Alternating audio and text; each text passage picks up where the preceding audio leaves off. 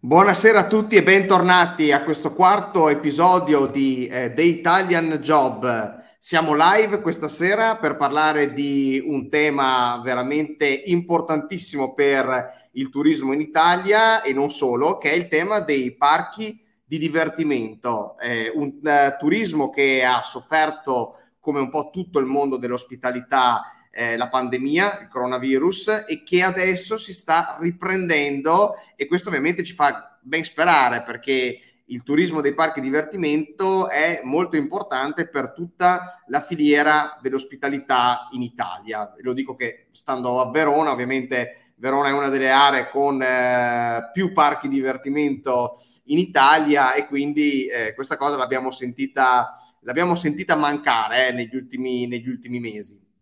Ma detto questo, ovviamente, come sempre, c'è qui con me stasera Cristina Gambino. Ciao Maurizio, buonasera a tutti. Ciao Cristina, come stai? Come va? Eh, tutto bene, tutto bene. Nell'area dei parchi divertimento si sta molto bene ultimamente. A parte la nebbia di oggi, di la verità, eh, perché te, da, buona oggi, Sicil- sì, da, da buona siciliana, la prima cosa che mi hai detto stasera quando ci siamo visti, hai detto, oggi mi sono beccata la prima nebbia del Veneto. Eh, però sai, la, la nebbia non sta fermando neanche i turisti da parchi divertimento, perché essendo ah, sì? nella zona di Peschiera, eh, sono vicino a Gardaland, e ti devo dire che la nebbia non è un, un non è uno strumento ostacolo che blocca la, i flussi di persone. Vabbè, poi dai, diciamo, è un elemento comunque romantico, no? O no? Eh? no, no. Come eh? no? Va bene, ok, allora con questa vena di romanticismo questa sera ricordiamo sempre a tutti quanti di mandarci un saluto nella nostra chat con, con un commento, diteci se eh, ci vedete, ci sentite bene, e soprattutto mandateci le vostre domande, commenti, la vostra esperienza personale sul tema del turismo, dei parchi di divertimento. E come sempre c'è qui con noi Antonio. Ciao Maurizio, ciao Cristina. Ciao Antonio. Allora, qui c'è un bel sole, però io sto un po' più a sud rispetto a voi, no? Quindi so che non, così, non, non, man- non avresti mancato di farcelo, di farcelo notare eh, questa sera. No, ma comunque va bene, va bene così. Allora, questa sera sondaggione... Sondaggione che nelle nostre intenzioni ci riporta un po' bambini, perché quando parliamo di parchi divertimenti è inevitabile che il fanciullo in noi si risvegli, e quindi abbiamo pensato ritorniamo tutti all'isola che non c'è. Benissimo, quindi Peter Pan, l'isola Peter che non c'è Pan, è, il tema, è il tema di questa sera, e come sempre, come dici tu Antonio, votate, votate, votate. Benissimo, quindi link del sondaggio all'interno dei commenti. E eh, questa sera, Cristina, abbiamo pensato di invitare una persona che io personalmente conosco da molto tempo e che è un vero, un vero esperto con, con, uh, con la E maiuscola del tema parchi divertimento. Eh, penso che tra l'altro si sia anche preparato uno sfondo particolare questa sera per la nostra diretta. Vediamo se, se sarà così. Lo vuoi presentare tu velocemente? Certo, allora lavora nel settore dei parchi divertimento da più o meno vent'anni, se non di più, quindi chi meglio di lui può parlare di, di questo settore, ci può aiutare ad analizzare un po' questi turisti che sono ritornati in realtà, perché erano un attimo scomparsi nell'ultimo anno e mezzo, quindi accogliamo Massimiliano Freddi. Grazie mille, grazie mille. Come vedete sono nel Grand Canyon, eh, in provincia di Verbania, per cui nel mio caso sono wow. sul Lago Maggiore, e vorrei dire, intanto ringrazio Antonio perché avevo uno sfondo insomma, che non, non, non provavo appropriato, e invece, ah che bello, c'è, c'è Renato Lenzi che è un carissimo amico, eh, Canovia, c'è un sacco di persone che conosco. Visto? Che si ritrovano ovviamente è sempre pazzesco, online. Pazzesco. Eh... Mi avete portato il fan club praticamente. Esatto, esatto, e, infatti. È così, è così. Però volevo dire, Antonio, a discapito degli stereotipi, sul Lago Maggiore c'è un clima meraviglioso, un sole pazzesco e non abbiamo avuto la nebbia, no? Così, giusto per dire, e, e quindi ah, ci tengo a sottolinearlo. Buonasera a tutti. Cri- Cristina, ce la teniamo io e te la nebbia stasera e questo è il nostro destino. Allora Max, ti presenti un attimo per chi non ti conosce, anche se abbiamo visto che il tuo fan club è tutto online stasera. È ironico, ironico questa cosa del fan club. Eh, Massimiliano Freddi, quest'anno ho compiuto ehm, i miei primi quaranta anni, come diceva Marina Ripa di Meana, e ehm, per, eh, è vero, sono in questo settore da ventitré anni. Mm, ventitré anni fa eh, sono stato a bordo eh, di una bellissima startup, solo che non la chiamavamo startup allora, eh, però che, che si chiama parks mania punto it ed è il punto di riferimento italiano, prima per gli appassionati di parchi, ma adesso direi anche per il bi due bi del nostro settore. E tra l'altro ci sono appena, mh, appena tenuti proprio i Parks Mania Awards, che sono i premi dedicati ai parchi, la settimana scorsa a Movieland, quindi per noi è un momento frizzante, importante. Ripreso tra l'altro, vorrei dire per la prima volta forse, eh, in maniera così importante, da vari presidenti di regione, per cui Zaia per primo ha fatto un post dedicato proprio al fatto che i parchi veneti sono stati tra i più premiati d'Italia. Mi trovo molto interessante perché un settore eh, che, che, che è visto sempre un po' paradossalmente a margine del turismo. Forse non tutti sanno che il settore dei parchi afferisce al Ministero della Cultura e non a quello del turismo, mm. quindi questa è una, una curiosità. Mm. Eh, Però noi sappiamo... È interessante, però abbiamo a che fare ovviamente con dei driver turistici molto forti. Eh, due parole ancora su di me: sono stato responsabile ufficio stampa e marketing per l'Italia, per Disneyland Paris tanti anni fa, dopodiché sono diventato direttore generale di Leolandia, che è un parco che qualcuno conoscerà. Siamo partiti con un parco che aveva bisogno di essere rilanciato e, e nel corso di qualche anno siamo riusciti a portare a casa dei risultati molto importanti, posizionandolo come eh, il parco numero uno in Italia per la fascia in età prescolare. Poi mi sono dedicato a ehm, al mondo della consulenza eh, e all'insegnamento all'università. Sono docente a contratto di marketing e di una serie di altre cose all'università IULM, ma quello per cui insomma alla fine il vecchio amore fa battere il cuore, sono ritornato a essere start-upper, questa volta indebitandomi tranquillamente io eh, con mio marito per i prossimi dieci quindici anni, perché sul Lago Maggiore abbiamo creato Wonderwood. E tu che parli sempre di ancillary, no? Um, mm-hmm. Maurizio mi fa sorridere perché noi siamo partiti volendo fare un bed and breakfast e poi abbiamo capito... E ci definiti a fare un Wonderwood. Hai capito? Cioè ce lo siamo fatti da soli, perché alla fine abbiamo fatto quello, abbiamo fatto il ristorante, perché abbiamo capito che nella, che nella difficoltà che tutti abbiamo più grossa è quella poi di trascinare delle persone, dei turisti, degli ospiti in un luogo, e quindi quando li hai portati in quel luogo devi cercare di offrire loro il massimo della qualità, il massimo dell'esperienza. E, e ehm, i due studiosi più importanti dell'economia dell'esperienza sono Pine e Gilmore, definiscono i parchi registi di esperienze. Ecco, io credo che questo eh, sia una bella cosa, perché wow. Il mio mestiere nel mio piccolo è essere un po' regista d'esperienza. Scusami Max, spiegaci un attimo ve- velocemente in due parole l'esperienza di Wonderwood, perché io l'ho visto velocemente sul sito web ed è una cosa molto molto particolare, no?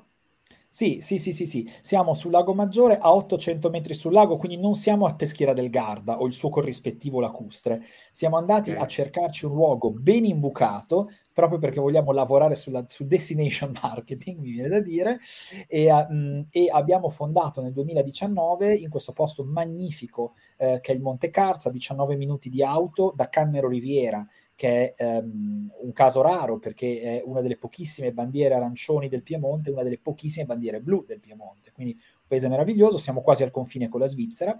Ci siamo inventati un parco dove i bimbi provino per la prima volta alcune avventure. E quindi se potessi chiamarlo, so che però non funzionerebbe bene in pubblicità, direi il parco delle prime volte, no?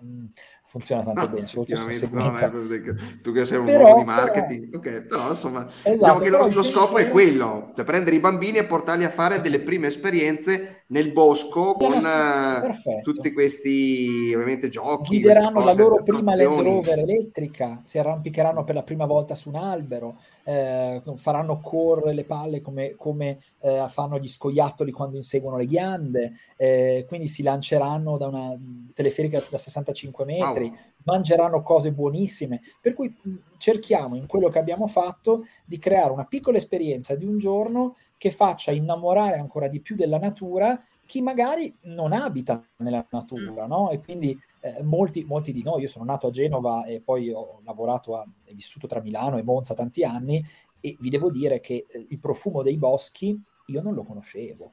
Quindi eh, con la massima ignoranza ammetto questa cosa, e, ed è molto bello creare un posto per le famiglie e per i bambini, una bellissima soluzione. E questa cosa è molto interessante, chissà un domani se avremo un Wonderwood in tutte, in tutte le province d'Italia, ma questo magari chissà, questo è il destino di una startup, no? Poi lo vedremo, lo vedremo con il tempo, no?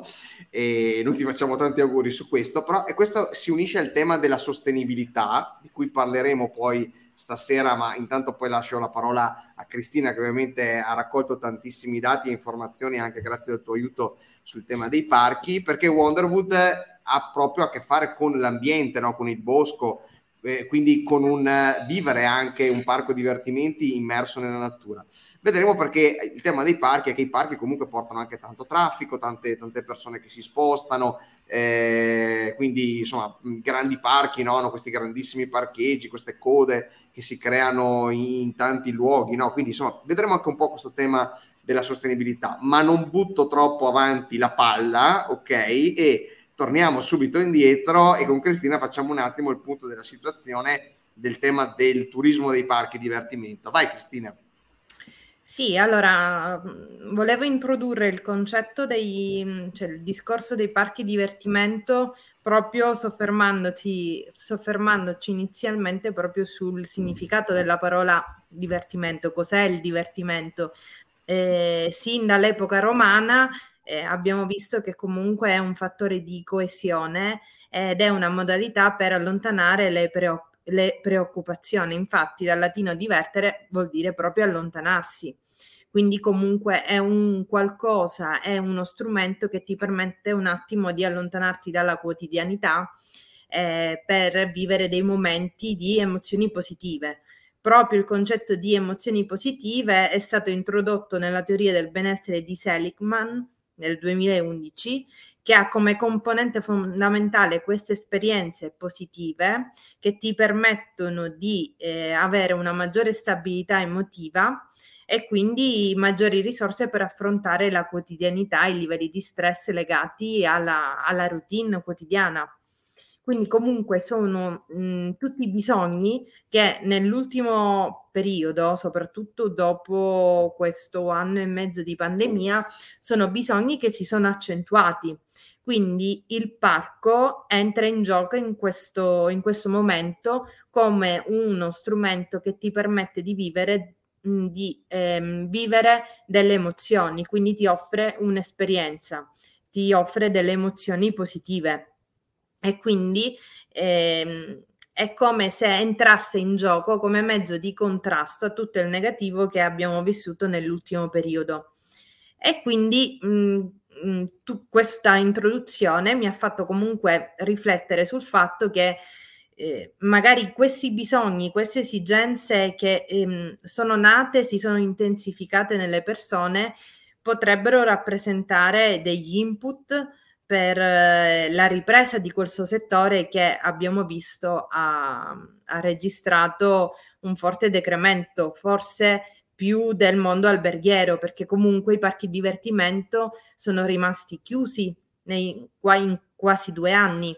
Quindi probabilmente questa voglia di divertimento, questa voglia di evadere, basti pensare al concetto di Walt Disney, proprio il, il fatto di far vivere delle emozioni all'interno di un luogo che ti porta via dalla realtà e, e fa avver- avverare un po' i tuoi sogni legati anche alla tua infanzia.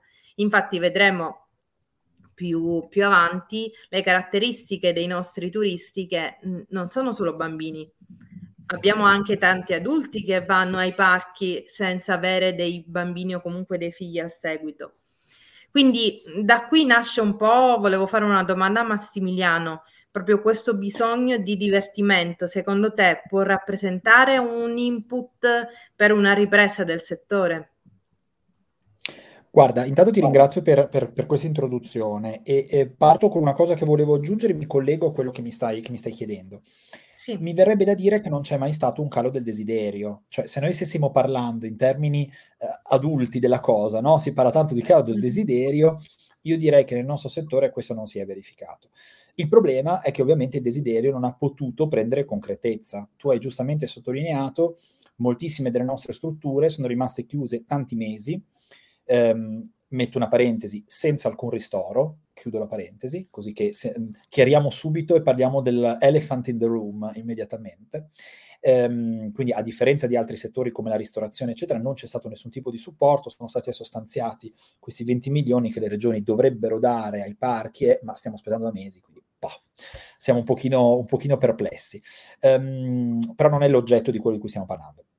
Quello che voglio dire è che intanto in, il nostro pubblico non si è mai staccato da noi, quindi eh, molti parchi si sono inventati delle modalità nel lockdown di far divertire le persone a casa con gli strumenti da parco ricostruiti a casa, e quindi ci sono state davvero delle eh, prove, concorsi, gente che si, simulava di essere sulla montagna russa ma sul divano di casa. Cioè quello che noi credo rappresentiamo come settori, ed ecco perché c'è un'affinità comunque col settore della cultura, è proprio quello di creare benessere sociale, creare luoghi di aggregazione, di aggregazione che vuol dire dove le famiglie si prendono del tempo per ritrovarsi, e lo fanno anche usando un po' meno il cellulare. Quindi ehm, una, una caratteristica molto bella è che quando siamo nelle nostre attrazioni, che siano montagne russe o piscine a onde, no? ehm, evidentemente ci dimentichiamo un po' di questo cellulare, e quindi credo che ci sia questa funzione importantissima. Quando si sono riaperte, si sono potute riaprire le strutture, ci sono state una serie di sfide. La prima sfida chiaramente è stata dalla capacità ridotta, obbligatoria, mh? obbligata anzi, mm-hmm. E quindi è chiaro che era impossibile tornare a dei numeri precedenti con grande velocità, fosse altro perché non c'è la disponibilità di capienza. Ehm, successivamente però a cosa abbiamo assistito? Che non c'è stato il famoso calo del desiderio. Cioè le persone avevano tantissima voglia. Non ci stupisce, perché in situazioni estremamente diverse, parliamo di paesi in guerra per esempio, uno dei settori che per primo riprende finita la guerra e quindi iniziata la ricostruzione è il settore dell'intrattenimento, è il settore del divertimento, e quindi effettivamente noi rappresentiamo, rappresentiamo questo, rappresentiamo dei posti positivi, ehm, come un po' accennavi, il cartone animato che diventa realtà, il film in cui sei tu sul set, e quindi rappresenta questo mondo che non è più un sogno e che tu non puoi ricostruire all'interno dei luoghi che frequenti in genere. Cioè un ristorante, per quanto possa essere bello, non sarà mai un parco, ecco, e quindi, ehm, e quindi e non lo sarà un'app, e non lo sarà un videogame. Quindi c'è sicuramente una sfida oggi data da tante altre cose, nuove tecnologie, centri commerciali, abbiamo mille concorrenti, però ci siamo rialzati o ci stiamo rialzando da questa pandemia con questa consapevolezza che quello che facciamo e l'impatto che abbiamo sulla società è un impatto emozionalmente molto positivo e scarsamente sostituibile. Mm-hmm. È una, una, una cosa molto importante, eh? Perché cioè, è una consapevolezza in più che ci si porta a, che, che, che si porta a casa il settore da un momento veramente difficile. E, e, e scusami Max, adesso noi abbiamo una slide che Cristina ha preparato sul tema della, uh, dei numeri, no? E di come il duemilaventi sia stato veramente l'anno horribilis del, dei parchi divertimento. E domanda, perché ovviamente hai buttato il sassolino, io non, non posso non, non, non chiedertelo, visto non che voglio. hai tirato hai messo il dito nella piaga, ma come mai nessun, ne, nessun rimborso, cioè nessun finanziamento, nessuna forma di sostegno per i parchi, considerati i numeri disastrosi che ci fa vedere questa slide? Mm. Ma vabbè, prima appunto di questo stanziamento dei venti milioni c'era una cosa mh, abbastanza chiara, che ehm, ci sono al- alcune categorie in Italia che sono considerate di serie A e altre che sono considerate di serie B. Brutalmente abbiamo visto questa, mh, questo problema anche nel segmento dello spettacolo, no? Vi ricordate la famosa manifestazione dei bauli in Piazza Duomo?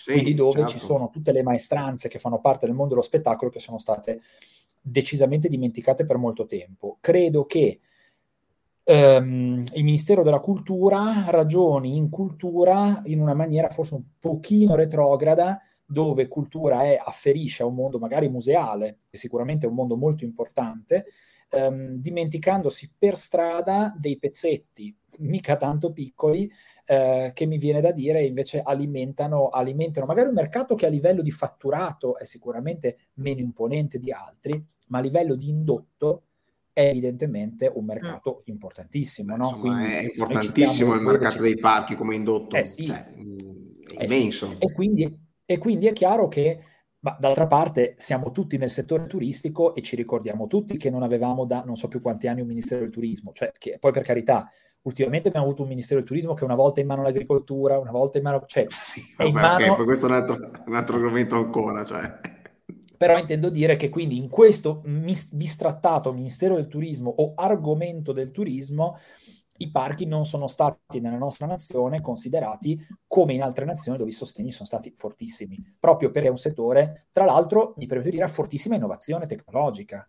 Cioè le tipologie di macchine che noi installiamo, se prendo come esempio una delle ultime montagne russe, che sia di Garda o di Mirabilandia, parliamo di macchine che costano dieci milioni, quindici milioni e che hanno dentro una tecnologia e, e un'industria manifatturiera mostruose. Quindi siamo un, un, un, un settore che anche a livello B due B alimenta moltissimo. Quindi un grande parco ha magari venti trenta punti di ristoro all'interno, i negozi. Quindi pensiamo anche a tutta questa parte di mestieri che non è tipicamente solo quella dello spettacolo, tipicamente, o eh no, certo, ma che abbraccia, è un po' come un villaggio. Eh sì, assolutamente. Un villaggio che dà da lavorare a tantissime, a tantissime persone, no? E quindi eh, Cristina, ci, ci dai un po' di dati tu che hai preparato? Sì, infatti stavo riflettendo, dopo volevo fare proprio una domanda a Massimiliano. Questi sono i dati del rapporto del duemilaventi TEA e EACOM sui parchi e divertimento, quindi le presenze dei parchi e divertimento nel duemilaventi. Eh, qua si evince proprio la, il decremento di presenze che ci sono state rispetto al duemiladiciannove. Infatti, come dati possiamo vedere che come presenza, allora, a prescindere che eh, Gardaland è l'unico parco italiano presente all'interno della classifica a livello, questa è una classifica a livello europeo, poi ci sono altre, mh, altri dati a livello mondiale, però mi volevo soffermare sulla situazione, sulla classifica a livello europeo. Gardaland si trova all'ottavo posto. Poi nella slide successiva ci sono proprio i dati delle presenze di Gardaland del duemilaventi rispetto al duemiladiciannove e vediamo che c'è stato un calo di presenze del cinquantatré, quasi cinquantaquattro per cento. Si è passati da due milioni novecentoventimila presenze, comunque il duemiladiciannove, dopo vedremo, è stato comunque un anno con dei dati in positivo, a quasi le presenze dimezzate.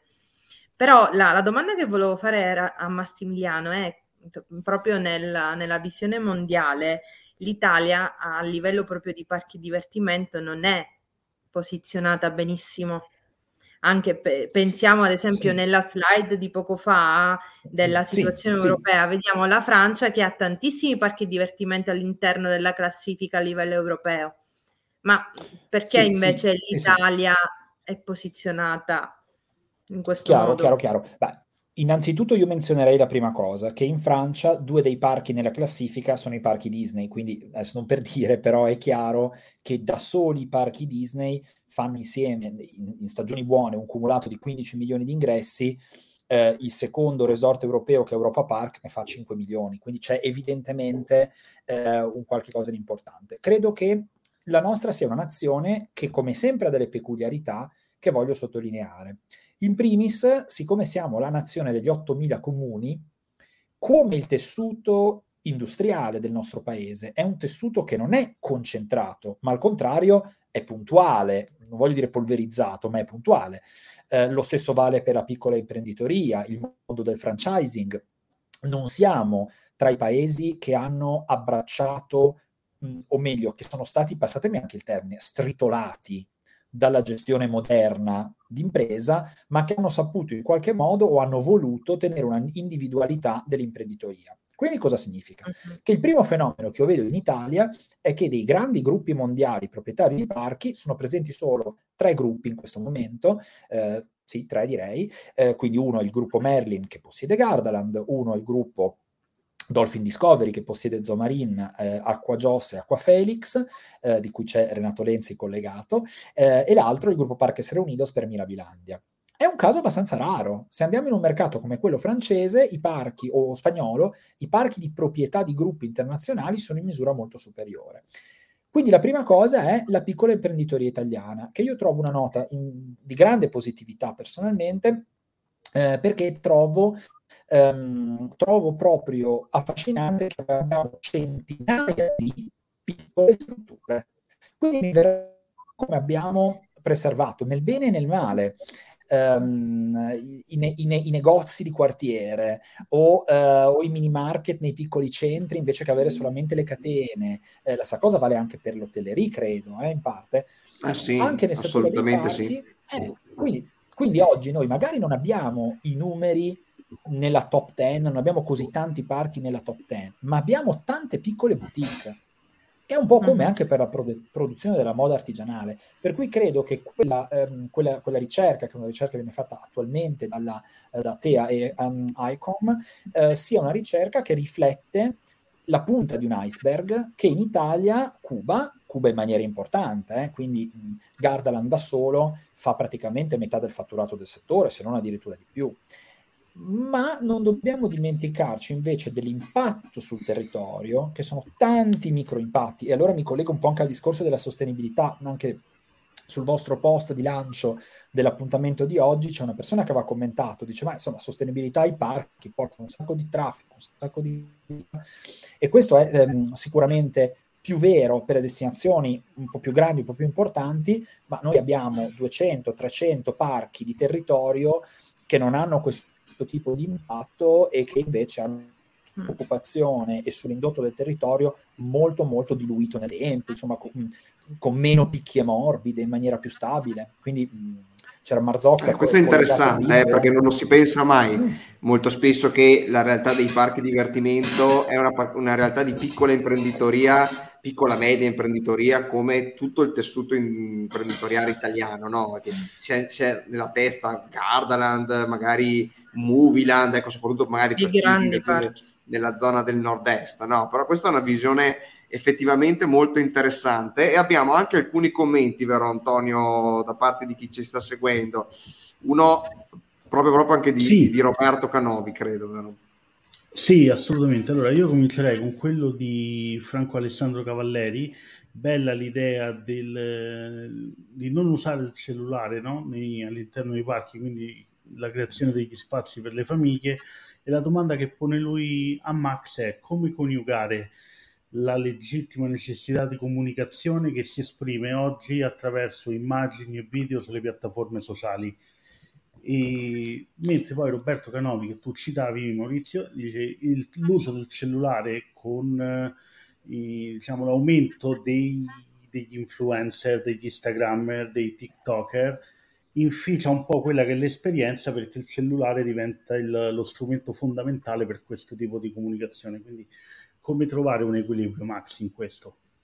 Sì, sì, sì, mi collego a, a quello che, che dice Roberto, che è una, un amico da ventitré anni, perché abbiamo vissuto insieme moltissime bellissime avventure, e, e faccio un grandissimo applauso a lui e alla sua famiglia, che hanno veramente creato e, e continuano a, a tenere in vita una comunità, ripeto, sia B due C ma soprattutto B due B, che è veramente fondamentale per il nostro, per il nostro paese. Ehm, credo che quello a cui Roberto si riferisca è il fatto che soprattutto è il micro pubblico, cioè ognuno di noi quando va in una location fa fatica ormai a staccare quella spina, e quindi, eh, e quindi vogliamo il cellulare con la batteria ancora più duratura, perché siamo terrorizzati per venti minuti di non avere, eh, di non avere evidentemente connessione col mondo. I parchi vivono un dilemma, e il dilemma è a metà tra il condividere, la condivisione, e quindi l'avere evidentemente delle persone che fanno comunicazione insieme a noi al posto nostro, eh, e invece il preservare l'esperienza magica. Mi viene da dire che in questo siamo assimilabili al settore del cinema, dove quindi eh, quanto beneficerebbero evidentemente i film dal fatto che uno possa postare quello che sta vedendo e quello che sta facendo, ma quanto danneggerebbe l'esperienza in sala nel cinema, Eh, stessa cosa vale per i teatri, tra i pochissimi posti dove prima che inizi lo, lo spettacolo viene ancora dichiarato, cioè vietato fare le foto, vietato filmare.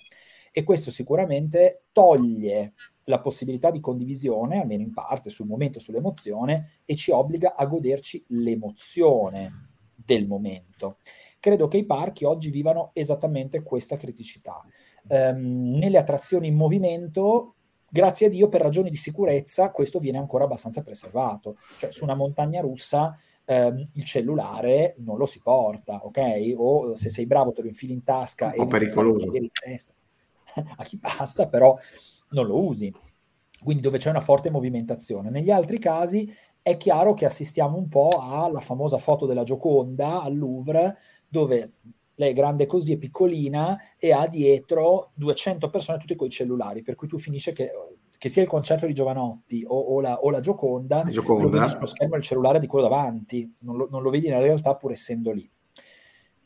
È una bella domanda, è una bella domanda e, e lo scopriremo solo vivendo. Credo che in questo momento però le esperienze che siano state fatte invece nel invitare un uso importante del cellulare, realtà aumentata, virtualizzazioni eccetera, all'interno del, dei parchi sia stata quasi sempre marginale o addirittura fallimentare. Cioè le persone alla fine, se li usano i cellulari in quel momento, li usano per i fatti loro, perché vogliono comunicare con chi sta a casa, vogliono mm. continuare a usare Snapchat sì. o Tinder o quello che usano, ma non è perché in quel momento vogliono guardare che ti compare la scritta che ti indica che lì c'è il bar. Non ho visto francamente un utilizzo di questo tipo. Molto funzionale invece è quella è prenotarsi per le code sicuramente, o vedere i tempi di coda delle attrazioni. Lì c'è un bello sviluppo in atto, il costo della tecnologia scende e quindi evidentemente sempre meno vogliamo stare in coda, sempre di più quindi verranno utilizzate queste soluzioni. Certo, ma è super interessante anche per il problema degli assembramenti, no?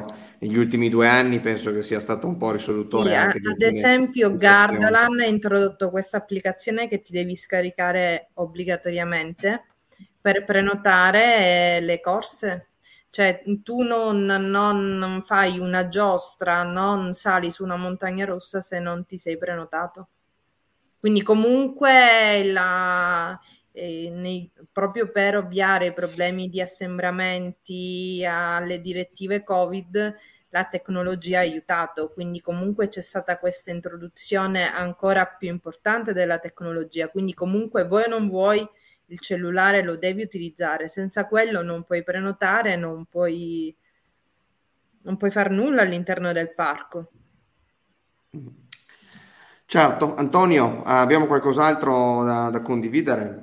Sì, guarda, c'è quella, una domanda che è alquanto lecita, ma suonerebbe come una provocazione.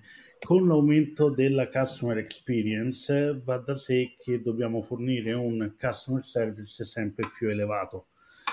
I, c'è Juan Carlos, che saluto perché è presente in quasi tutte le nostre dirette, dice: com'è il livello di inglese nelle strutture ricettive dei parchi, ovviamente?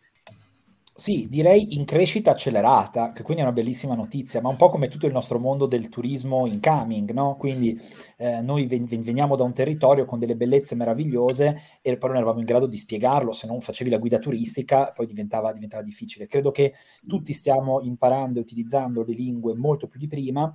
Vorrei affiancare però un punto: la lingua è un mezzo.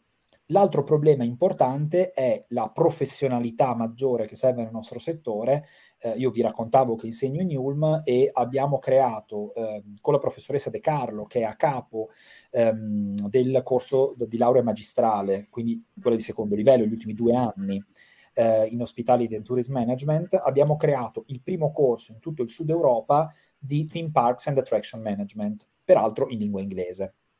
L'abbiamo testato l'anno scorso, è andato molto bene, per cui quest'anno lanciamo un secondo corso alla facoltà invece di comunicazione, che sarà un laboratorio di marketing eh, per parchi tematici e attrazioni. Di nuovo i primi nel Sud Europa, perché ci tengo e i pochi in Europa, perché se poi conto le altre università, quattro atenei in tutta Europa, cose di questo tipo. C'è un punto: che chi studia turismo, chi studia comunicazione, difficilmente prende in considerazione il mondo dei parchi come un mondo in cui lavorare. Mm. C'è un po' di ritardo, mi sentite male, no? Mi sentite più? Sì, sei un po', sei un po', la, è un po' laggato, c'è un po', c'è un po' di ritardo, Max, però cioè, ti, abbiamo, ti abbiamo capito, cioè il fatto che i parchi di divertimento non siano considerati come un lavoro serio, ok? Sostanzialmente questa era la, la sostanza del tuo Corretto. ragionamento. Mi capita molto spesso nei ristoranti e negli alberghi in Italia, forse ne, nelle hotellerie mh, negli ultimi anni un po' meno e nella ristorazione anche, perché con tutto l'avvento di Masterchef e tutte le varie, ovviamente, vari programmi che hanno promosso tantissimo, no, il mondo del food, e invece il mondo dei parchi sembra sempre un po' il lavoretto che fai durante l'estate o finché stai studiando all'università perché non c'è nessun'altra attività da fare. Corretto, ma e tra l'altro questa non è una peculiarità italiana, è un, è un problema a livello europeo. Io ho parlato due settimane fa, abbiamo avuto la nostra fiera di settore a Barcellona e mi sono confrontato con Sarkaniemi, che è il parco più importante in Finlandia, um, un gruppo, il gruppo Lund, che possiede dieci attrazioni in tutta l'area nordica, i paesi, i paesi del nord Europa. Europa Park, abbiamo detto seconda destinazione europea eh, in quanto a parchi dopo Disneyland Paris, e con tutti condividiamo la stessa problematica, veramente da, da Rovaniemi fino a eh, Pachino mh, abbiamo tutti lo stesso problema, ovvero riuscire a spiegare in tempo ai giovani e alle nuove generazioni che si può lavorare nei parchi e si può creare una carriera e si può andare a eh, far crescere un settore che ha fortemente bisogno di passione e di competenza. E quindi quello, per esempio, che all'università stiamo cercando di fare eh, è proprio questo, cioè fare in modo di aggiungere eh, questo grillo parlante, direi, sulla spalla degli studenti, che nel settore turistico eh, ci sono tanti sfaccettature del settore turistico, tra cui anche i parchi, guarda un po'. Esatto, quindi dare una maggiore rilevanza anche a loro, anche perché dalla slide che ci ha portato qui Cristina... E sono particolarmente rilevanti anche i volumi d'affari. Sì, in realtà sì. sì, questi sono i volumi d'affari del duemiladiciannove, proprio per far comprendere come i parchi divertimento comunque rappresentano un settore abbastanza importante. Poi dai numeri si vede che nel duemiladiciannove eh, si capisce qui il, il concetto di marketing che è dietro il parco divertimenti, perché sì, si guarda al fatturato, ad esempio nel duemiladiciannove è diminuito il costo a persona del biglietto, però si, sono re- eh, si è registrato un incremento del dieci per cento dei visitatori, ma questo perché mh, non tanto per la riduzione del prezzo del biglietto, ma più che altro per i servizi offerti all'interno del parco una volta che le persone superano il tornello. Quindi da qui, secondo me, dobbiamo prendere, molte strutture alberghiere dovrebbero prendere ad esempio il concetto di marketing dei parchi divertimento, perché l'obiettivo dei parchi divertimento è quello di migliorare l'esperienza del visitatore. Ma come si fa? Lo si fa con tutte, tutti quei servizi che possono essere offerti all'interno del parco, creando una vera e propria esperienza e quindi eh, comunicando delle emozioni. È proprio da questi numeri, da questa slide, che volevo proprio dopo introdurre proprio il concetto di marketing esperienziale, quindi di vendere non un prodotto, ma un'esperienza. Cosa sì, ne pensi?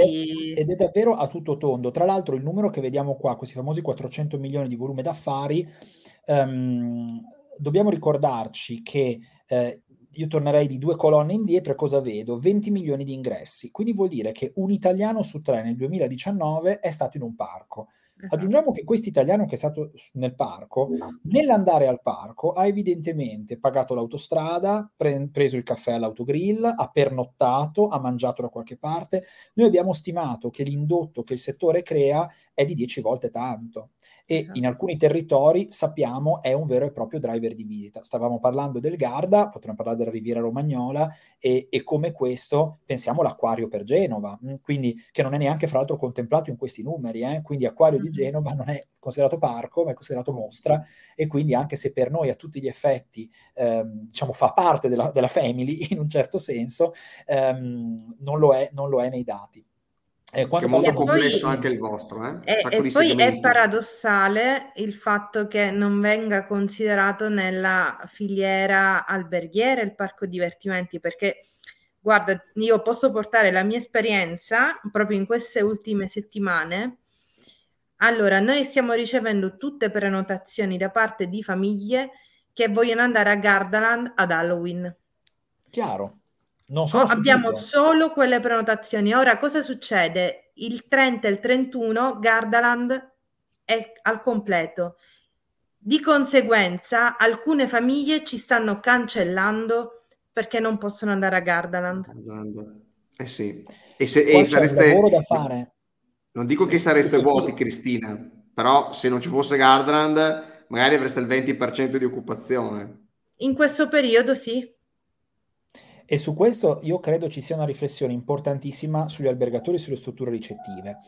Siccome ovviamente tutti noi ce la mettiamo tan, tan, tutte e tantissimo nel nostro lavoro, nel fare camere più accoglienti, nel dare cose buone a colazione, eccetera, eccetera, però talvolta dobbiamo riuscire ehm, a riflettere su quali sono dei driver di visita e che, e che cosa effettivamente ci aiuta a ulteriormente fare il nostro business, no? Quando noi accogliamo il segmento MICE, cioè i protagonisti non siamo noi, è l'argomento di cui chi viene a fare il congresso deve parlare. Poi noi possiamo essere bravissimi al loro fianco a rendere quell'occasione che hanno di incontro, di team building, di presentazione la più possibile, insomma, no? Però il protagonista sappiamo non essere noi. Um, e quindi quello che io noto, e sul Lago Maggiore vi faccio un mio esempio, io lo noto tantissimo per inesperienza degli operatori. Sapete che io faccio fatica incredibile a trovare operatori che vogliano la commissione sui biglietti del parco. Io la trovo una follia. Max, se ti posso dire, se ti eh. posso dire una cosa, sul Garda succede la stessa cosa. Cioè, io ho parlato tante volte con Gardaland, con eh, Aquardens, con eh, tante tipologie di parchi differenti, tutti quanti mi dicono è incredibile, non, non, non, vogliono, non, non vogliono rivendere i nostri biglietti, non, non vogliono la provvigione su, sui biglietti. Io mi chiedo perché, perché io che ho un hotel che sta a quindici chilometri, venti chilometri dal Garda, invece lo faccio. Perché? Perché ovviamente ho una necessità di essere più attrattivo dal punto di vista del servizio, certo, del prodotto, no? e, e però è, una, è paradossale, chi sta più vicino ai parchi questa cosa non la vuole. Mm-hmm. Ma poi anche, posso dirvi anche brutalmente, di recuperare qualche punto percentuale sul quindici o diciotto per cento che lasciamo a Booking, per dirne una. Cioè, a un certo punto sai che quello può rappresentare per te un driver di, di visita, ma anche un driver di business collaterale, no? Quindi è chiaro che non va a toccare probabilmente il grosso del, del tuo business, però aiuta, aiuta parecchio. Quindi quando parliamo di questo marketing esperienziale ehm, abbiamo, ripeto, una grande eccezione in Italia che è eh, Veneto e Romagna, non li possiamo proprio considerare, non li mettiamo neanche nella statistica, eh, ma sulle altre regioni io ve- o le altre città io vedo una difficoltà enorme a far sì che il parco venga incluso nella programmazione turistica del territorio, per cui è come se fosse un po' questo essere alieno e avulso che fa le cose per i fatti suoi, perché quando bussa alla porta dell'A P T e gli dice ascolta, mi fa, facciamo una roba insieme, ci mettiamo anche dei soldini e così via, ehm, invece c'è moltissima resistenza. Trovo che questo sia stato invece ampiamente superato in altri territori, Eh, davvero in tutta Europa, non parlo neanche degli Stati Uniti, non entro nemmeno nel merito di quello, eh, mm-hmm. ma in tanti altri territori europei dove invece acquisita l'informazione che i parchi possono essere un driver di territorio e anche di destagionalizzazione in tutta una serie di situazioni, ehm, evidentemente l'unione fa la forza, ci si mette insieme e quindi si ammette che ehm, è un po' più improbabile che la singola camera d'albergo sia così bella, così sexy, da essere così fortissimamente desiderata che uno sceglierà di andare a Verona proprio perché vuole dormire da Maurizio, ma magari sì, eh, però in alcuni casi sì, no, ma, sì, ma puoi dirlo anche, okay. Puoi dire anche di no, eh, non, io, mica, mica, hai assolutamente ragione, la, il parco ha un'attrattività incredibile, cioè unire la, la forza tra hotel e parco eh, dà i suoi risultati, io non sono assolutamente convinto, è da tanti anni che lo facciamo. Sì, quindi ecco, in ultima istanza direi che noi non facciamo in questo settore marketing esperienziale, noi siamo l'esperienza, che è una cosa completamente diversa, e quindi eh, credo che questo sia um, il cuore di quello che facciamo e, e, ed è un settore che ha un livello di redditività molto più contenuto di altri settori. E, e chi lo fa, lo fa perché c'è questa passione, come, come chi va in scena in uno spettacolo. È chiaro che a fine, a fine mese, a fine stagione, devi avere dei soldi nel cassetto, però il driver principale quasi mai in, nella tipologia di settore dello spettacolo è, um, è il cassetto, che ne è una buona conseguenza quando avviene, ma quasi sempre ah, è proprio questa passione per, per il palcoscenico, per il servizio, per l'esperienza. Scusa Max, faccio una domanda sulla tabella che abbiamo qui dietro, perché eh, forse aiutiamo anche le persone che sono con noi a capirla meglio. Nella colonna spesa al botteghino si intende ovviamente la spesa per il biglietto d'ingresso, mentre la Corretto. Spesa del pubblico è tutte le altre spese che invece vengono fatte all'interno dei parchi, quindi dalla ristorazione sì. a, a qualsiasi altra tipologia, insomma i gadget, eh, quello che sia, insomma. Sì, sì, che hanno una percentuale, dipende se il parco è piccolo, grande, più strutturato o meno strutturato. Eh, nei parchi più, più strutturati e più sviluppati queste spese ulteriori eh, possono arrivare anche al cinquanta per cento poi del fatturato. Wow. Eh, nei parchi, sì, sì, sì, nei, nei parchi invece più piccoli magari ne rappresentano il cinque per cento o il dieci per cento, una forbice molto ampia. Oh, ok, quindi diciamo che da questo punto di vista è molto importante nella creazione dell'esperienza anche poi i servizi che internamente il parco può offrire, no? Perché più servizi ci sono, più l'esperienza si amplia in questo caso. Assolutamente, aggiungo anche che eh, tu Cristina prima facevi un riferimento alle categorie, no? Ehm, sì. e, e, e dicevi, ma come questa categoria degli alberghi, la categoria dei parchi? È chiaro che c'è un fenomeno in atto dal millenovecentonovantadue, Disneyland in Europa è stato il primo, e poi tutti gli altri piano piano, e adesso si sta intensificando, eh, un fenomeno che noi chiamiamo resortification, quindi sempre di più i parchi aggiungono delle possibilità di pernottare all'interno o nei pressi della struttura per prolungare l'esperienza, e questo ha dimostrato ovunque sia accaduto che non ha prodotto una contrazione nelle strutture ricettive limitrofe, l'esatto opposto, cioè ha creato un extra prodotto che, siccome ha per sua natura una limitazione forte di capacità, per quante camere certo, fai non sarà mai abbastanza, certo, non puoi soddisfare invece, tutti, però posiziona il parco come destinazione da più giorni. E quindi immediatamente anche chi magari aveva pensato di andare in giornata e non trova posto nell'albergo, nel resort appunto del parco, sì, fa ricadere la propria scelta, la propria selezione all'interno invece di altre strutture ricettive. Eh, questo è super interessante, eh? Questo è un dato sì, che... a me è successo. Cioè, eh sì, più di, è successo, una, più di una di persone volta. Che mi hanno chiamato e mi hanno detto non abbiamo trovato posto al... all'hotel di Gardaland, Gardaland quindi... Resort e quant'altro, mm. certo. Questo è controintuitivo, no? Nella testa di un albergatore, te lo dico io, sarebbe ecco, hanno fatto l'albergo e quindi adesso vanno a dormire là, non vengono più, non vengono più da noi. Eh. Però c'è la chat bollente e dobbiamo assolutamente condividere, Antonio, perché qua Con ci piacere. Sono una quantità... Penso che molto probabilmente ti si stanno, ti stanno facendo male le, le dita, probabilmente, vero? Delle mani. Allora sì, c'è Juan Carlos che ritorna a gamba tesa, chiede di non essere odiato, per carità, sul tema della, della sostenibilità reale. Cioè, qual è un, uh, un modo per sensibilizzare di più sia gli attori che poi tutte le persone coinvolte alla, um, su, proprio come migliorare l'ecosistema, no? Sì. Quindi, come detto è una, tu è prima, una domanda bellissima. Loca... Scusami, scusami, scusami Antonio. Prima, le grandi location hanno un grosso volume di traffico, quindi l'aumento delle emissioni, eccetera, eccetera.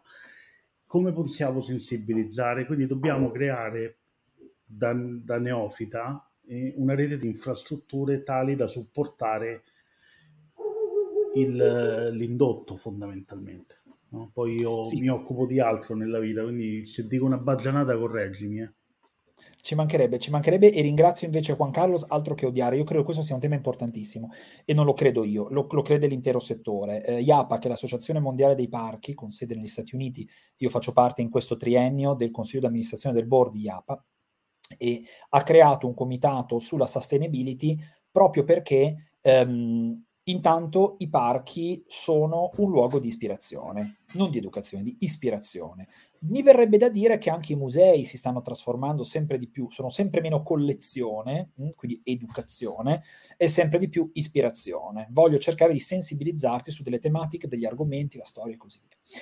Che cosa, ehm, che cosa accade? Innanzitutto, all'interno della filiera turistica o della filiera del commercio, reputo un po' limitativo dire che il parco è il male maggiore. Voglio fare un paragone. Un centro commerciale come Orio Center, penso a, a Orio, eh, cuba dodici milioni di visitatori l'anno.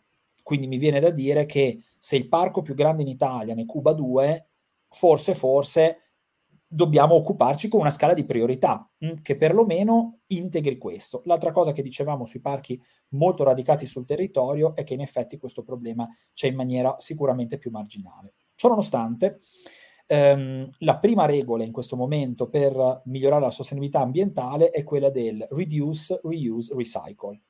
Ehm, prima cosa sul reduce. Credo che i parchi abbiano fatto da apripista per il largo consumo in particolare, ehm, all'utilizzo di tutto quello che è compostabile e tutto quello che si può ridurre. Eh, quindi molti parchi sono pas- partiti con piccoli gesti, chi non stampa più le mappe, eh, chi ha in- inserito i bus navetta da determinate location, eh, Portaventura in Spagna, che è di proprietà degli ex proprietari di Gardaland, così capiamo, ed è il terzo resort europeo, eh, è carbon neutral. Ok, loro sono arrivati a essere assolutamente carbon neutral, vogliono diventare carbon negative, quindi andare, andare oltre. È un percorso che si sta facendo, non è un percorso linearissimo, eh? Quindi eh, è faticoso per tutti, è faticoso per i, per i parchi. Quando ero direttore di Leolandia siamo stati il primo parco italiano, parlo del duemiladieci, a uno, acquistare energia solo da fonti rinnovabili, due, utilizzare solo stoviglie compostabili, tutto è compostabile, mh? dalla mappa del parco alle forchette che si usano e così via, tre, introdurre le cose riciclabili il più possibile, eh, abbandonare gli shopper, per esempio, in plastica due anni prima delle, dell'entrata in vigore della norma. È difficile che possiamo fare tutto da soli, però io credo che, e qua lancio un'altra provocazione, Um, talvolta ci sono dei bandi eccezionali per gli alberghi per diventare più green, a quei bandi i parchi non possono partecipare. Quindi io credo che probabilmente noi possiamo fare ancora di più se di nuovo si è considerati come imprenditori della filiera turistica in cui si lavora tutti insieme per, per, per, per questo obiettivo. Comunque, Juan Carlos, questo è sicuramente il grande tema ed è sicuramente qualcosa in cui ognuno lo sta facendo a proprio modo, piano piano, ma ritengo, grazie al cielo, non partiamo da un'industria chimica, non partiamo da un'industria farmaceutica, non partiamo dalla metallurgia e quindi da un settore il cui inquinamento più grosso è chiaramente dovuto non da quello che accade all'interno, ma dall'arrivarci, come tu hai ben notato. E, e dobbiamo lavorare molto molto bene con il supporto chiaramente delle infrastrutture. Grazie. Benissimo, penso che questo è un tema che andava assolutamente affrontato e lo abbiamo fatto rapidamente. Max, è stato, è stato molto coinciso e molto preciso ovviamente in quelle che sono le cose che si possono fare per rendere più sostenibile il turismo dei parchi. Cristina, ci porti un po' avanti nelle tue slide sul tema del, del, del cliente dei, dei parchi. Cristina, sei mutata. Scusate, ho oh, il, il cane dei vicini che si sente, ecco perché mi sono... Ah, ok, ok, no, vai tranquilla, a posto, vai. Allora, sì, mi volevo soffermare sull'identikit del cliente da parchi divertimento, perché comunque nella, nelle, nelle nostre live cerchiamo sempre comunque di delineare le caratteristiche dei nostri target di riferimento. Eh, anche basandomi un po' sull'esperienza della struttura in cui lavoro, ho visto che la maggior parte de- della clientela sono famiglie con bambini, perché diciamo che il, il cliente top dei parchi divertimento in primis sono i bambini, perché molti genitori vedo arrivare in, in albergo che si vede proprio dal, dall'espressione che fanno proprio fatica, però lo fanno per i propri bambini. Quindi diciamo che il target è quello. Poi sì, ci sono anche delle coppie di riferimento eh, e italiani. Circa il novantacinque per cento sono italiani. Almeno nella mia esperienza vedo pochi stranieri che vengono per andare in questo caso a Gardaland, a Movieland o comunque nei parchi qui vicino. Poi per quanto riguarda un attimo l'origine delle prenotazioni, la booking window è comunque... si aggira dai quindici ai trenta giorni. Vedo ad esempio per le, la festività di Halloween che mh, le prime richieste sono arrivate circa un mesetto fa in questo periodo, quindi comunque è una booking window abbastanza ristretta. La durata media è di due tre giorni, giusto per eh, visitare il parco e fare massimo due ingressi. Quindi comunque la durata media è, è breve, non sono lunghi soggiorni. E devo dire che eh, la maggior parte sono tutte prenotazioni dirette, quindi sono direttamente gli ospiti, i clienti, i turisti che mh, ci chiamano per dei preventivi, soprattutto sono interessati ai pacchetti, quindi diciamo che una delle strategie di vendita è proprio creare dei pacchetti, perché comunque sono famiglie che vogliono già tutto pronto, quindi vogliono eh, la, la camera, vogliono la, la navetta che li porta direttamente al parco, vogliono assistenza nell'acquisto e nella prenotazione dei biglietti, quindi comunque è un'assistenza a trecentosessanta gradi. Dei... Li, questo Cristina li rende un cliente invidiabile, no? Per ogni... per ogni albergatore c'è un cliente che ha tantissime esigenze, tantissimi bisogni, cioè diventa una grande opportunità, no? Da sì, infatti è un target che ti permette un attimo di spaziare con i servizi ancillari, perché prima di tutto sono famiglie, quindi... Come? Perché è molto preparato, aggiungo, nel senso che ha fatto i compiti per contattare la struttura ricettiva molto spesso, quindi ha capito cosa può fare nel territorio, cosa può fare nel parco, sa quali sono le sue esigenze, le chiede. Sì, esatto, poi vengono quasi tutti in auto, quindi il primo servizio che ti chiede è il parcheggio, il secondo servizio che ti chiede è il bus navetta perché non ha voglia di andare lì, mettersi in coda, cercare posto per l'auto e tutto. La, il, il biglietto pronto, stampato all'arrivo in modo che non si accumuli già anche lo stress di acquistare biglietti, effettuare prenotazioni, eccetera. Quindi comunque... mi viene in mente una, una eh, cosa, è una clientela potenziale. Cristina, vai, vai, una precisazione sulle, sulle provenienze. Chiaramente, sì. Se noi analizziamo quella fascia di persone che prenotano un soggiorno, vediamo una scarsa presenza degli stranieri e pensate addirittura tu parli del Garda, immagina più sì. in giù, eh, proprio perché la percorrenza di arrivo diventa, diventa più difficile. Al contrario, però, assistiamo tutti a un prolungamento della durata, una length of stay più lunga nei territori che hanno dei parchi. Quindi vuol dire che il turista potenziale prenota, straniero, prenota un soggiorno, se è consapevole in anticipo che ci sono uno o più parchi, tende a prenotare per un periodo più lungo. Quindi alcuni, alcuni parchi hanno anche il cinquanta per cento di stranieri come visitatori, che non li tracciamo originariamente come visitatori che vengono per i parchi, ma che inseriscono il loro bouquet di scelta prima, prima dell'arrivo eh, o subito dopo, dopo l'arrivo anche questa tipologia di, eh, di esperienza. Ma Max, ti faccio una domanda su quello che hai detto prima, che eh, il turista dei parchi di divertimento è un turista... informato, preparato, che arriva sapendo già, ovviamente avendo già osservato le offerte, i servizi e quant'altro. Quindi vedendolo da, dalla parte di uh, un, un hotel, quindi chi si occupa della parte marketing e della parte vendita di una struttura ricettiva, per intercettare questo tipo di eh, turista, ovviamente a parte essere nel raggio chilometrico adatto per essere, quindi l- l'aspetto della location. È importantissimo quindi curare anche l'aspetto della comunicazione e dell'offerta mirata a loro, perché sono, è, è un turista molto molto focalizzato, cioè sa quali sono le sue esigenze, sa che viene perché vuole andare in quel parco divertimenti e quindi sa benissimo i servizi di cui avrà bisogno.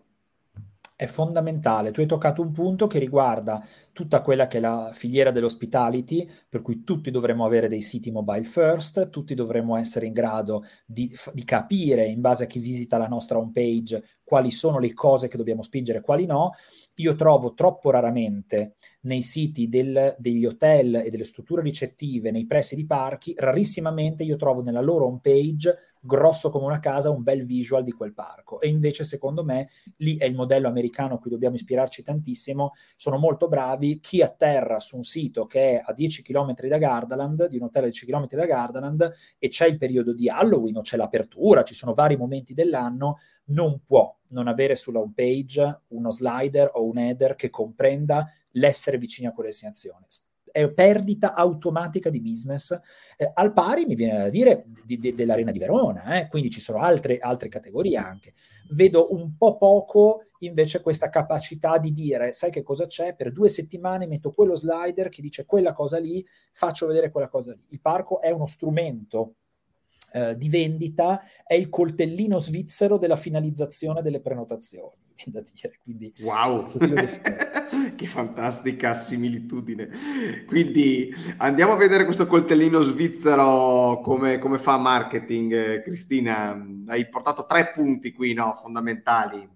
Sì, l'esempio di marketing dei parchi divertimento. Abbiamo detto che è un marketing cliente centrico, quindi mette al centro delle proprie strategie, del proprio prodotto, non il prodotto in sé, ma il cliente, eh, proprio perché il, il cliente da parchi divertimento è propenso a spendere anche mh, qualcosa in più per avere un servizio di qualità, perché il loro obiettivo è proprio vivere l'esperienza, e, e quindi sono disposti a pagare e a impiegare più tempo, maggior tempo. Quindi stiamo parlando di marketing esperienziale, è proprio un modificare la prospettiva e porci la domanda fondamentale, che è quella che ci poniamo sin dalla prima puntata della nostra web serie: quale bisogno vogliamo soddisfare?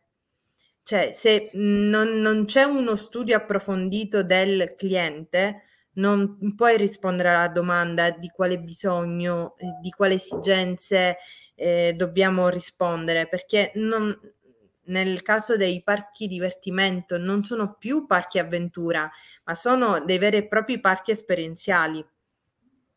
Sicuramente, sicuramente tocchiamo un argomento che torna indietro di più di sessanta anni negli Stati Uniti, quando Walt Disney inventò il parco a tema e decise intanto una cosa, che lui non aveva clienti, lui aveva ospiti, e li chiama guest, esattamente esatto. Come l'hotellerie. Siamo l'unico settore, oltre agli hotel, che chiama i propri clienti, paganti o non paganti, ospiti. Quindi la prima cosa, direi che c'è questo switch mentale fondamentale da fare. Noi non abbiamo clienti, abbiamo ospiti. Quindi quando hai un ospite, come ti comporti? Cosa fai? Cosa prepari per lei o per lui? Dove, dove, dove ti posizioni?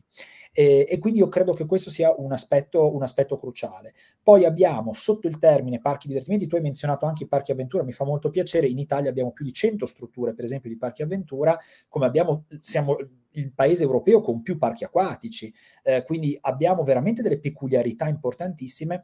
Il mondo dei parchi è formato da sfaccettature incredibili, quelli di, di vita marina, i parchi di, di, Eh, scientifici, eh, i parchi tematici, parchi meccanici, di miniature, eh, zoologici, abbiamo di tutto. E quindi ehm, rappresentiamo una nazione che sa, come sempre, tirare fuori dell'estro e, e delle situazioni, anche di parchi molto piccoli che negli ultimi anni sono stati eh, eccezionali nell'investire, nel prendersi dei rischi, non solo nel mettere la nuova giostra, la nuova attrazione, mm. ma proprio nel creare quella parte in più, che è la tematizzazione, che è l'atmosfera, che è l'accoglienza all'ospite.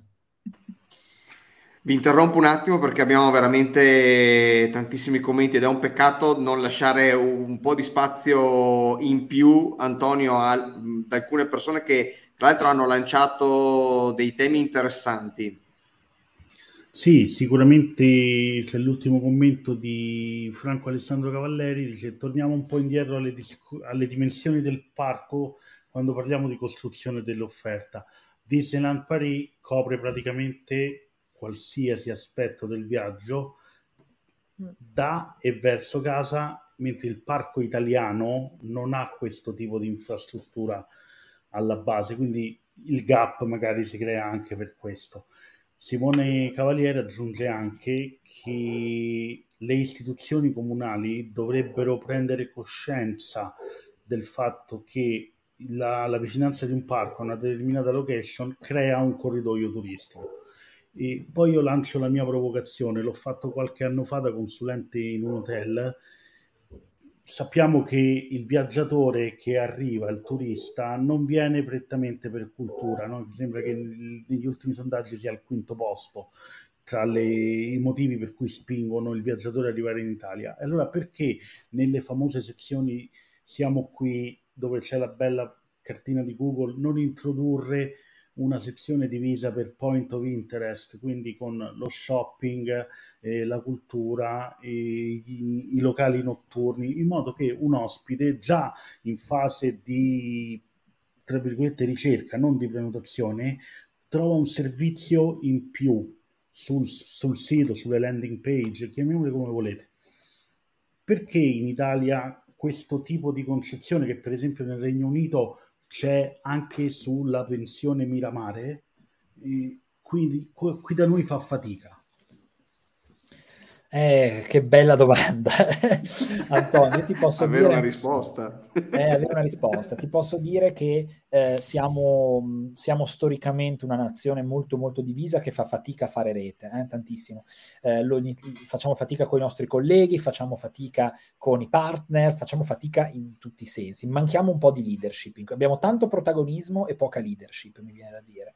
Um, quando penso, tu hai, hai menzionato U K eh, e mi fai venire in mente il Belgio, che pure è dall'altro lato, no, della, della manica, ehm, e in ogni albergo si trova una brochure finanziata da chi? Dall'ente turistico della regione, con l'aiuto degli operatori privati, ed è una brochure tutta dedicata alle cose da fare. Cioè non si differenzia tra io sono un museo, io sono un negozio, no, le cose da fare, things to do. E io penso che questa cosa debba essere uno switch anche per noi importante. La cosa migliore che può accadere per me è che un albergatore eh, o una struttura ricettiva prenda in mano la patata bollente e inizi a parlare con dei colleghi, inizi a raccogliere le attrazioni, le cose da fare insieme, ci metta mezzo soldino e poi convinca qualcun altro, un po' i progetti dal basso. Mi viene da dire che dobbiamo lavorare a più crowdfunding in questo, o che non invece aspettare che arrivi il salvatore o qualcuno di strutturato, le regioni, le province. Ah, ragazzi, siamo noi, siamo gli imprenditori, il nostro mestiere è, è generare benessere per gli stakeholder. E gli stakeholder sono il territorio, sono i nostri ospiti clienti, è la nostra azienda, il nostro personale, e lo facciamo se ci prendiamo la responsabilità di essere i primi a fare qualcosa e piano piano portare a bordo gli altri. Belle queste parole, Max, eh. Io condivido, sottolineo ed evidenzio quello che hai detto, perché è inutile sentire solamente persone lamentarsi che non si interviene con le D M O, non si, non si riesce a fare ovviamente marketing territoriale. Partiamo da chi sul territorio ci sta, mettiamoci insieme e ovviamente promuoviamo le, le nostre destinazioni. Cioè, questo penso che sia un approccio serio e veramente, e veramente pratico, no? Cioè, molto molto pratico. Allora, Cristina, condividiamo al termine di questo episodio eh, un esempio di parco esperienziale, no? Anziché di parco eh, divertimenti o di parco avventura. E ci hai portato questo video di Gardaland. Sì, in realtà questo è un video promozionale non del parco di Gardaland, ma dell'hotel all'interno del parco di Gardaland. Ok, ok. Quindi... proprio per far vedere che eh, mira a... Mh, generare curiosità ed emozioni a, solo guardando il video, quindi non si sofferma sulla bella camera ma sull'esperienza, sulle emozioni che ti può trasmettere soggiornare in, in quella camera, cioè staccarti dalla realtà e, but- e farti entrare in un mondo fantastico in realtà.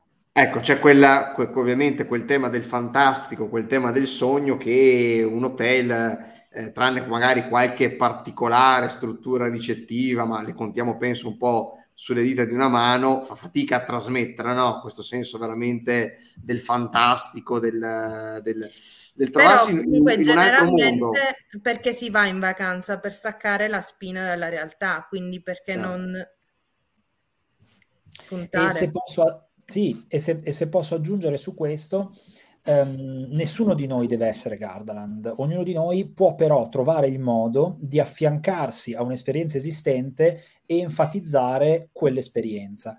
Ho, ho visto dei bellissimi B and B capaci di dedicare ogni stanza a un'area famosa dell'opera e quindi con piccoli tocchi e investimenti molto mm-hmm. contenuti hanno fatto questo. Noi nel nostro piccolo, nel nostro paesino qua, una delle tre unità che affittiamo l'abbiamo tematizzata montagna. E quindi siamo andati a lavorare con degli scenografi con un investimento contenuto, l'abbiamo potuto fare noi individualmente, figuriamoci se non lo può fare un, un albergo, di scegliere che di trenta camere una camera inizia ad avere un tema, una storia da raccontare, qualcosa di particolare che deve immergere. Ecco, l'altra cosa è decorare non serve un fico secco, raccontare una storia sì, quindi capiamo che storia vogliamo raccontare, dotiamoci degli strumenti per raccontarla. Allora Maurizio, sarà ancora più bello se io passo in un corridoio anonimo, passami il termine, generico, e quando apro quella porta sto varcando una soglia. Quell'effetto wow sarà ancora più figo di chi già scende dalla macchina e vede un palazzo meraviglioso e allora si aspetta che dentro sia così. Quindi la mia provocazione può essere veramente invece cosa possiamo fare nel nostro piccolo per investire mille, duemila, tremila euro. Questi costi stiamo parlando, per magari fare proprio tac, quel salto lì. Certo, creare quell'effetto wow anche all'interno della nostra struttura ricettiva. Siamo in chiusura, eh, andiamo a vedere quelli che sono i risultati del nostro sondaggio Il ritorno all'isola che non c'è. Al primo quesito, il bisogno di emozioni positive potrebbe rappresentare un input per la ripresa del settore. Vabbè, ok, qui non guardiamo neanche il sondaggio perché penso che il risultato sia esplicito. Alla seconda domanda, secondo te quanto incide questo segmento sul turismo di una destinazione? E molto è stata la risposta uh, preponderante, anche se c'è un buon trenta per cento che Eh, insiste sul fatto che sia un qualcosa di nicchia, quindi qui Max c'hai lavoro da fare eh, per scardinare questa, eh sì. questa credenza.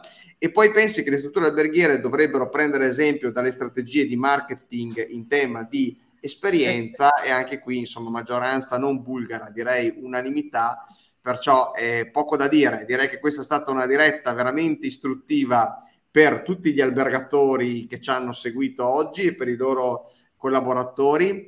Io Max ti ringrazio perché ovviamente eh, la tua competenza e il tuo amore soprattutto per questo settore trasuda eh, da ogni tua parola, lo si vede in maniera chiara e palese e ti, speriamo di averti ancora qui con noi magari in futuro, nel il prossimo anno, per vedere come stanno andando i numeri del turismo dei parchi.